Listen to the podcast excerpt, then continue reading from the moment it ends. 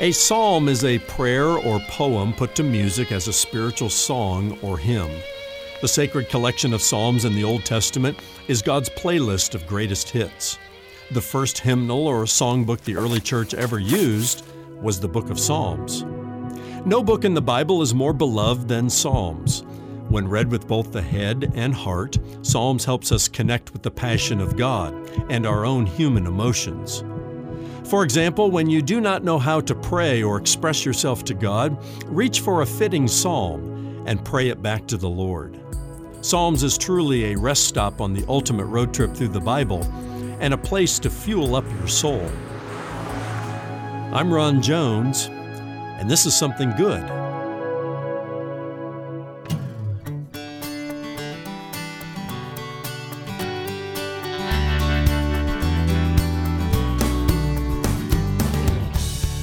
Do you need to recharge your spiritual battery today? Do you need wisdom that can only come from an intimate relationship with God?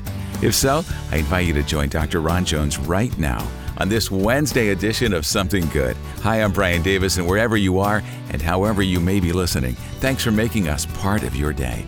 Coming your way next, Ron takes us to the Book of Psalms, the second of the five Old Testament wisdom books. And along the way, he'll offer four key reasons why reading the Psalms can be so beneficial. Stay with us now or visit something good radio dot org to hear any of Ron's messages on demand. That's something good radio dot org. You can also subscribe to the podcast at Spotify, at Apple Podcasts, or wherever you get your podcasts. From his teaching series, Route sixty-six, the ultimate road trip through the Bible, here's Ron with part two of his Something Good radio message, Psalms, ancient songs that shape the heart. Another category of psalms is known as uh, the imprecatory psalms. That's kind of a technical term you learn in seminary. But these are the psalms that raise more than a little bit of concern.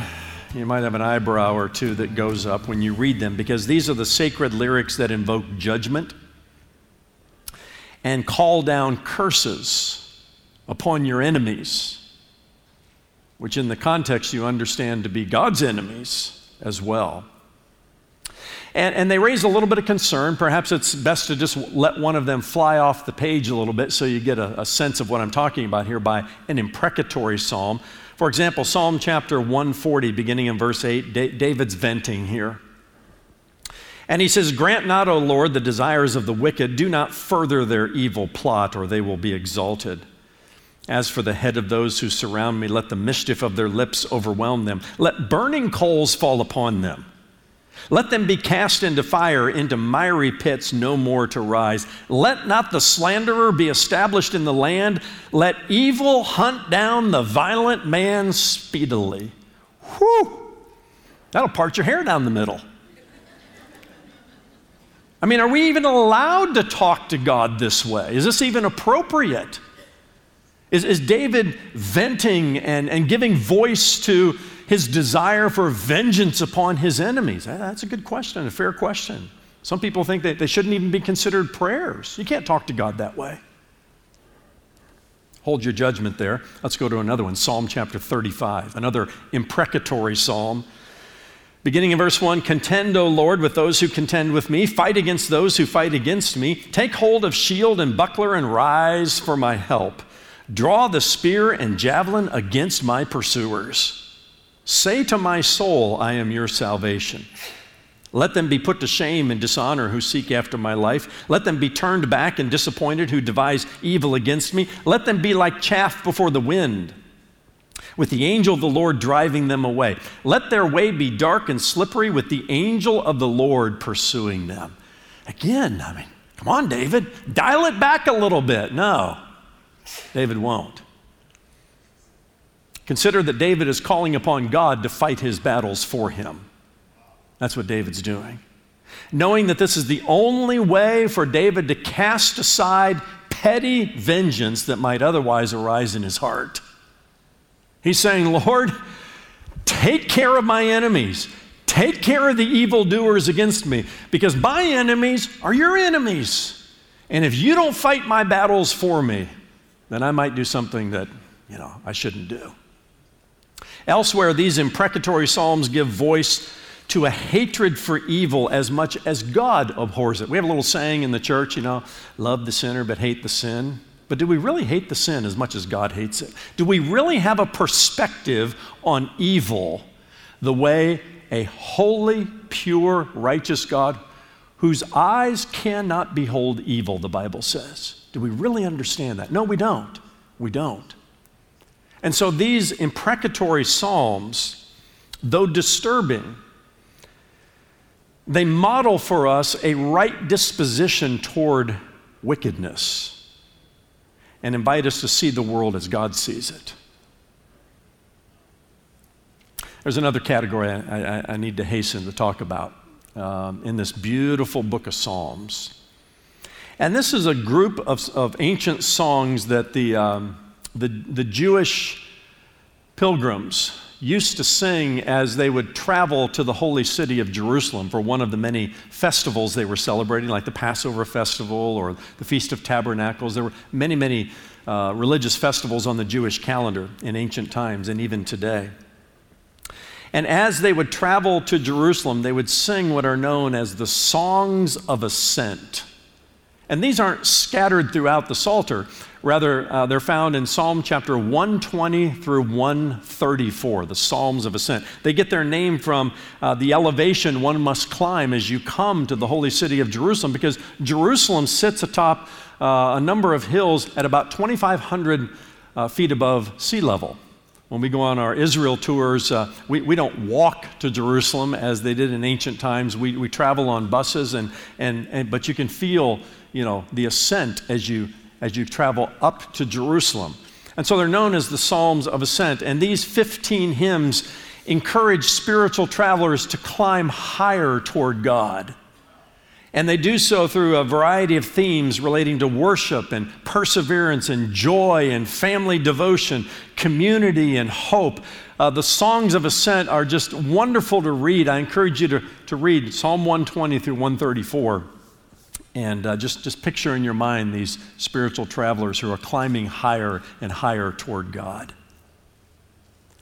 And then there's one more category I want to talk about, and I've saved the best for last. One out of every six psalms, out of one hundred fifty of them, are messianic psalms. They point us to the Christ who is to come. And I find great fascination with this part of the book of Psalms. And I've been getting some feedback from our church family, and especially from my own life group, who says one of the things that they love about our ultimate road trip through the Bible are the Christ connections that we're making. We've, we've been talking about how this book called the Bible is God's story. It's one story. There's one main character. In the Old Testament, it is looking forward to the Christ, the anointed one who is to come. From a New Testament perspective, we're looking back two thousand years on the Christ who came. So Jesus Christ is, is the main character. He, he's in every book of the Bible through prophetic foreshadowings and otherwise. In the book of Psalms, it's easy to make the Christ connection through the Messianic Psalms. And because these Psalms were written centuries before the life and ministry of Jesus Christ, they give strong support to divine inspiration. Let me give you a few examples. And, and I, I have to be brief because there are so many of them. But for example, in Psalm chapter two and verse seven, it predicts that God will declare Messiah to be his beloved son. It was fulfilled in Matthew three and verse seventeen when Jesus came up out of the baptism waters. And the voice of God said, "This is my beloved son in whom I am well pleased." Psalms also predicts that uh, God will forsake Christ in his darkest hour. Psalm twenty-two and verse one, and Matthew twenty-seven and verse forty-six fulfills that when Jesus, hanging on the cross, reached for the Psalms and quoted this, "My God, my God, why have you forsaken me?" In uh, twenty-two and verse sixteen, Messiah's enemies will pierce his hands and feet, fulfilled in John twenty. They will falsely accuse him, according to Psalm thirty-five and verse eleven, fulfilled in, Matthew, or in Mark chapter fourteen and verse fifty-seven. They will scorn and mock him, again, chapter twenty-two, verse seven and eight, fulfilled in Luke chapter twenty-three. They will gamble for his garments, spoken of in Psalm twenty-two and verse eighteen, fulfilled in Matthew twenty-seven and verse thirty-five. Christ will be hated without a cause, uh, says uh, Psalm thirty-five and verse nineteen, fulfilled in John fifteen and verse twenty-five, and betrayed by his closest friend. Remember Judas? Prophesied centuries earlier in Psalm chapter forty-one and verse nine, fulfilled in Luke twenty-two and verse forty-seven. And Judas's office will be fulfilled by another, according to Psalm one oh nine and verse eight, and fulfilled in the book of Acts chapter one and verse twenty. And I'm not done yet. Psalms also affirms that Messiah will rise from the dead. Psalm sixteen and verse ten. And go with me to Acts chapter one and two on the day of Pentecost when Peter's preaching his first sermon. He quotes from the Psalms, starting with Psalm ten, actually starting with Psalm sixteen, where he quotes four verses before he gets to Psalm chapter one ten, and through it all affirms that the scriptures speak, quote, about the resurrection of the Christ, that he was not abandoned to Hades, nor did his flesh see corruption. And from the Psalms, the Apostle Peter on the day of Pentecost says, this Jesus God raised up, and of that we are all witnesses. He uses the Psalms to explain on the day of Pentecost what was happening. And from Psalms, Peter also affirms that God, quote, has made him both Lord and Christ, this Jesus whom you crucified. The New Testament quotes and alludes to Psalm one ten more than any other. And that psalm affirms the ascension and the coronation of Jesus Christ, who is now sitting at the right hand of the Father. The Lord said to my Lord, sit at my right hand until I make your enemies your footstool. And even Jesus quoted Psalm one ten, that, that psalm that I just uh, read, during a rather prickly moment with the Pharisees when he, he asked them, what do you think about the Christ? Whose son is he? And from Psalm one ten, you would think it was David they were talking about. But oh no. It was the Christ who was standing right in front of the Pharisees, and they missed it. They blundered the question and stumbled all over it. The Messianic Psalms. Still ahead, the second half of today's Something Good radio message with Doctor Ron Jones, lead pastor at Atlantic Shores Baptist Church in Virginia Beach, Virginia. If you've never visited our website, I encourage you to do so today. We have a great streaming platform for the media ministry of Something Good. And you'll also find our digital library where you can search for biblical answers to some of your most challenging questions. Watch, listen, and download for free. That's something good radio dot org. Now let's get back to the rest of today's Something Good radio message, Psalms, ancient songs that shape the heart. And once again, here's Doctor Ron Jones. And I hope you're getting some understanding that uh, the Psalms contain this endless supply of spiritual gold to mine, which is why you just got to read the book for yourself. We can talk all day about the Psalms, but you got to read it for yourself. So here's your homework next week. Read five Psalms a day. This is actually what Billy Graham said he, he practiced in his own spiritual discipline. He read five Psalms and one proverb a day and other portions of Scripture too, but, but he never missed five Psalms and one proverb. And if you read five Psalms a day, as one little boy told me after the earlier service, five Psalms a day keeps the devil away. Well, yeah, probably so. I, I, I love the way he, he took, took the message, you know.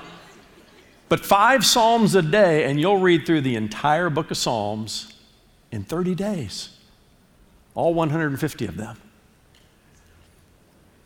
And experts tell us that it takes about thirty days to change anything within us, right? So you're going to have to take this today and do something with it. Take the homework challenge, read five Psalms a day. Next week, we're going to add that one chapter from the book of Proverbs because it's only thirty, thirty-one chapters. So five Psalms and a chapter from the book of Proverbs, and you, you will saturate your mind and your heart in thirty days with a treasury of God's wisdom. Why read the Psalms? Let me give you four good reasons just by way of summary. Number one, you will discover a way to express your most heartfelt emotions. For some of you, that's real easy. You know, you're, you're a bottle of emotions, and everybody knows that. But you may be married to somebody who has a hard time expressing his or her emotions. and you're, you're in a difficult time right now, and, and you don't know how to express yourself to God, the Psalms will help you do that and give permission to expression that you thought wouldn't be appropriate in the presence of God. Secondly, you'll enjoy a deeper relationship with the Holy Spirit, and I get this idea from Ephesians chapter five, verses eighteen and nineteen, which suggests to us that one of the evidences of being filled with the Holy Spirit is that we speak to one another in psalms and hymns and spiritual songs, that it just oozes from us as an evidence of the filling of the Holy Spirit. That would be a wonderful thing to explore. Number three, you'll find yourself in the Psalms. Not just that emotion that you're finding difficulty to express, but the life experience. Oftentimes the Psalms have a historical prescription to them at the beginning that give you some indication of maybe where David or uh, Asaph or, or one of the others, uh, uh, something they were dealing with. Sometimes it refers to that those moments when Saul, King Saul, was dogging David. And it was during those hard moments, perhaps in the, in the uh, caves near En Gedi, where he, he penned a psalm. Almost like a journal. You find yourself in the Psalms. Uh, these are songs, lyrics, and poems, but it's, it's almost like David's spiritual journal. And, and every life experience you, you can almost find. I remember years ago when I was going through a very, very difficult time in my ministry, there were, there were a particular uh, group of Psalms, three or four of them, where, boy, I lived there for quite some time. Because it seemed like David had been going through the same kind of experience. Different time, different place, different people. But but it, it gave me a place to find expression during that time. And then finally, you'll find Christ in the Psalms. Uh, I, I just, I, I can't even begin to express how wonderful these Psalms are just from that Christ connection. Those messianic Psalms. Uh, maybe you've had a hard time meeting this Jesus that is spoken of in the Gospels. Uh, you know, he's a historical figure. No, he's a real historical figure. Goes all the way back to the Psalms and even back to Genesis and before Genesis. He's the eternal God. And in every book of the Bible, it's about Christ, the Anointed One, and especially in the Psalms. There he was hanging on the cross, suffering the penalty for your sin and my sin. And one of the seven things he said from the cross, one of them came directly from the Psalms. My God, my God, why have you forsaken me? You're dealing with loneliness, betrayal, whatever it might be. It is not cliche to say Jesus knows. No, he does. He's experienced it. You're suffering in an untold way. He knows. And he's known since before the foundation of the world, because thy word is eternal. Thy word is truth. So, so read the book of Psalms. Don't neglect it.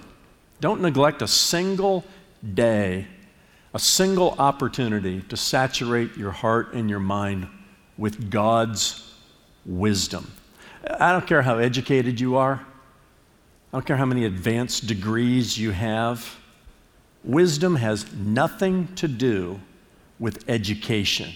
That just means you're edumacated. You got, you got through something. And, and three cheers for you. I have degrees too.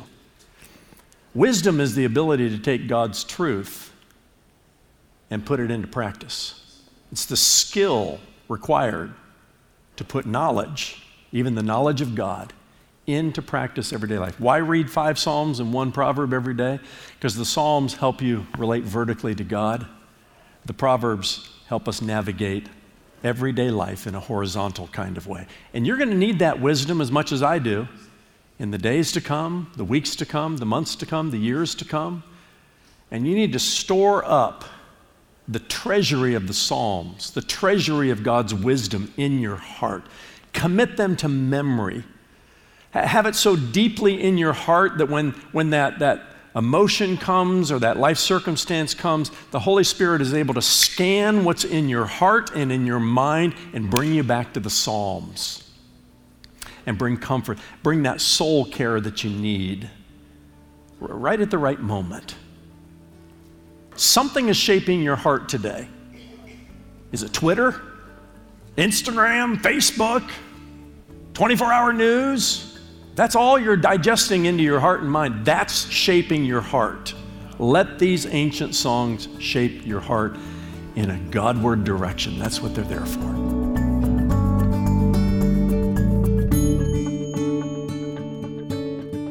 Thanks for stopping by for today's Something Good radio message. And Doctor Ron Jones joins me now in studio. Ron, many of the Psalms revolve around the idea of praising God.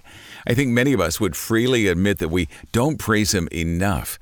We make requests, we talk to Him about our problems and our struggles, but genuine praise, we may fall short in that department.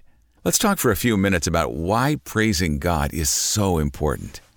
Brian, what if praising God was not our gift to Him, but His gift to us? We may not think of it that way, but I believe it's true. Praise is God's gift to us, not the other way around. Now, don't misunderstand me. God is worthy of all glory and honor and praise. There's no question about that. We should praise Him for the good things He has done. Gratitude and thanksgiving are forms of praise. Uh, we should praise God for the bad times He allows, because when handled the right way, those challenges produce perseverance and spiritual growth. But most importantly, we should praise God for who He is. He's worthy of it, Brian. He is worthy of all praise. But He doesn't need it. We're the ones who need it. God asks us to praise Him for our own good, not His own. Uh, he has no gaps in His being that only our praise can fill. He, he is self-sustaining. He needs nothing at all from anyone. We're the ones who need Him and need to praise Him, Brian. We need to praise Him, and, and one of His gifts to us is that He allows us the privilege of doing so.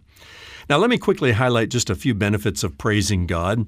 For example, when we praise God, we grow closer to Him. Our relationship with Him grows more intimate. Our faith grows more effective. Praising God renews our strength. It brings victory over our enemies, namely the world, the flesh, and the devil. Praising God even repels depression because it increases our joy, and the joy of the Lord is our strength.